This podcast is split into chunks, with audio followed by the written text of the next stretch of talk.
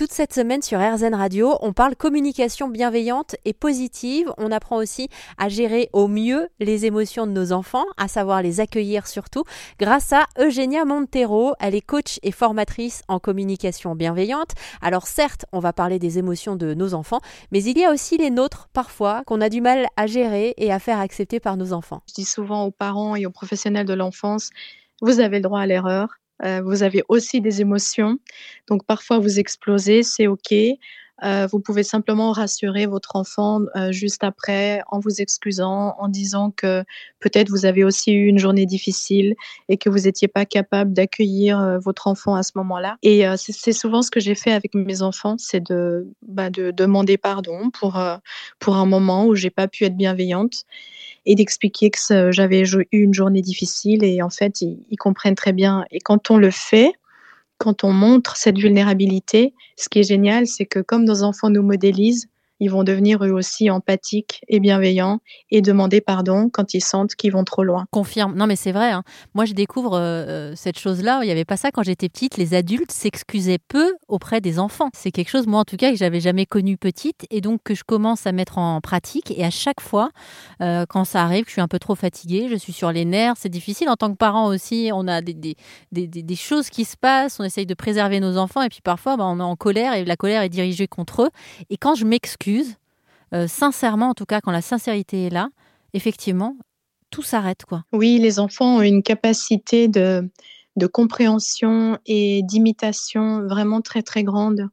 Et euh, souvent, les, les, parents qui me disent que leur enfant n'est pas très empathique, eh bien, ça me met tout de suite la, puce à l'oreille. C'est que forcément, il n'y a peut-être pas beaucoup d'empathie à la maison.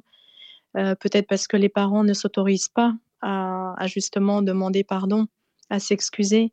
Euh, un enfant qui vit dans un, dans un milieu bienveillant et empathique, euh, je pense, ne peut pas devenir quelqu'un de violent, malveillant. Euh, ouais, c'est finalement ce sont, ce sont les parents qui sont les modèles, les exemples et et les enfants qui vont apprendre de ce qu'ils voient et de ce qu'ils entendent au jour le jour. Alors Eugénia, l'éducation euh, bienveillante, elle est souvent aussi décriée. Euh, on imagine que parce que on élève euh, des enfants dans la bienveillance, ils vont devenir les rois du monde et ils font n'importe quoi, ils n'auront aucune limite. oui, j'ai souvent ces, ces remarques dans des conférences aussi, dans les ateliers, quand je vois des parents.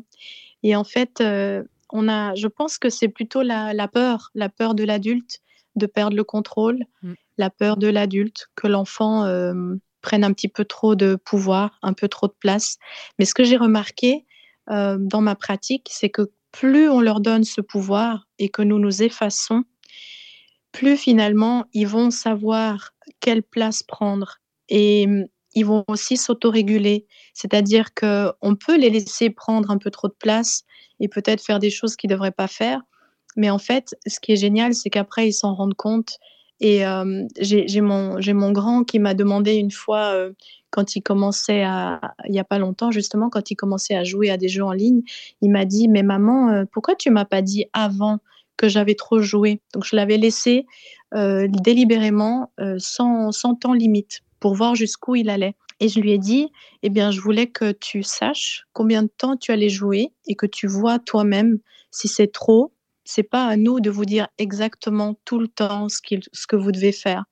Il y a aussi cet espace de liberté, cet espace de, de choix qui permet justement aux enfants, aux adolescents de grandir. Merci à Eugénia Montero qui est coach en communication bienveillante et positive.